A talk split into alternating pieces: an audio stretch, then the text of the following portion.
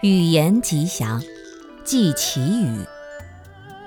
奇语也叫妄言奇语，奇语就是讲一些风流的话，靡靡之音，就是动别人的心，特别是男女之间讲话的这种吸引，让别人升起一些世俗的欲望、世俗的情感，这些对于人来说是最不吉祥的表现。现在这个社会。你看，很多风气都不是很好，特别是什么小三呐，什么情人呐，这些人际关系特别复杂。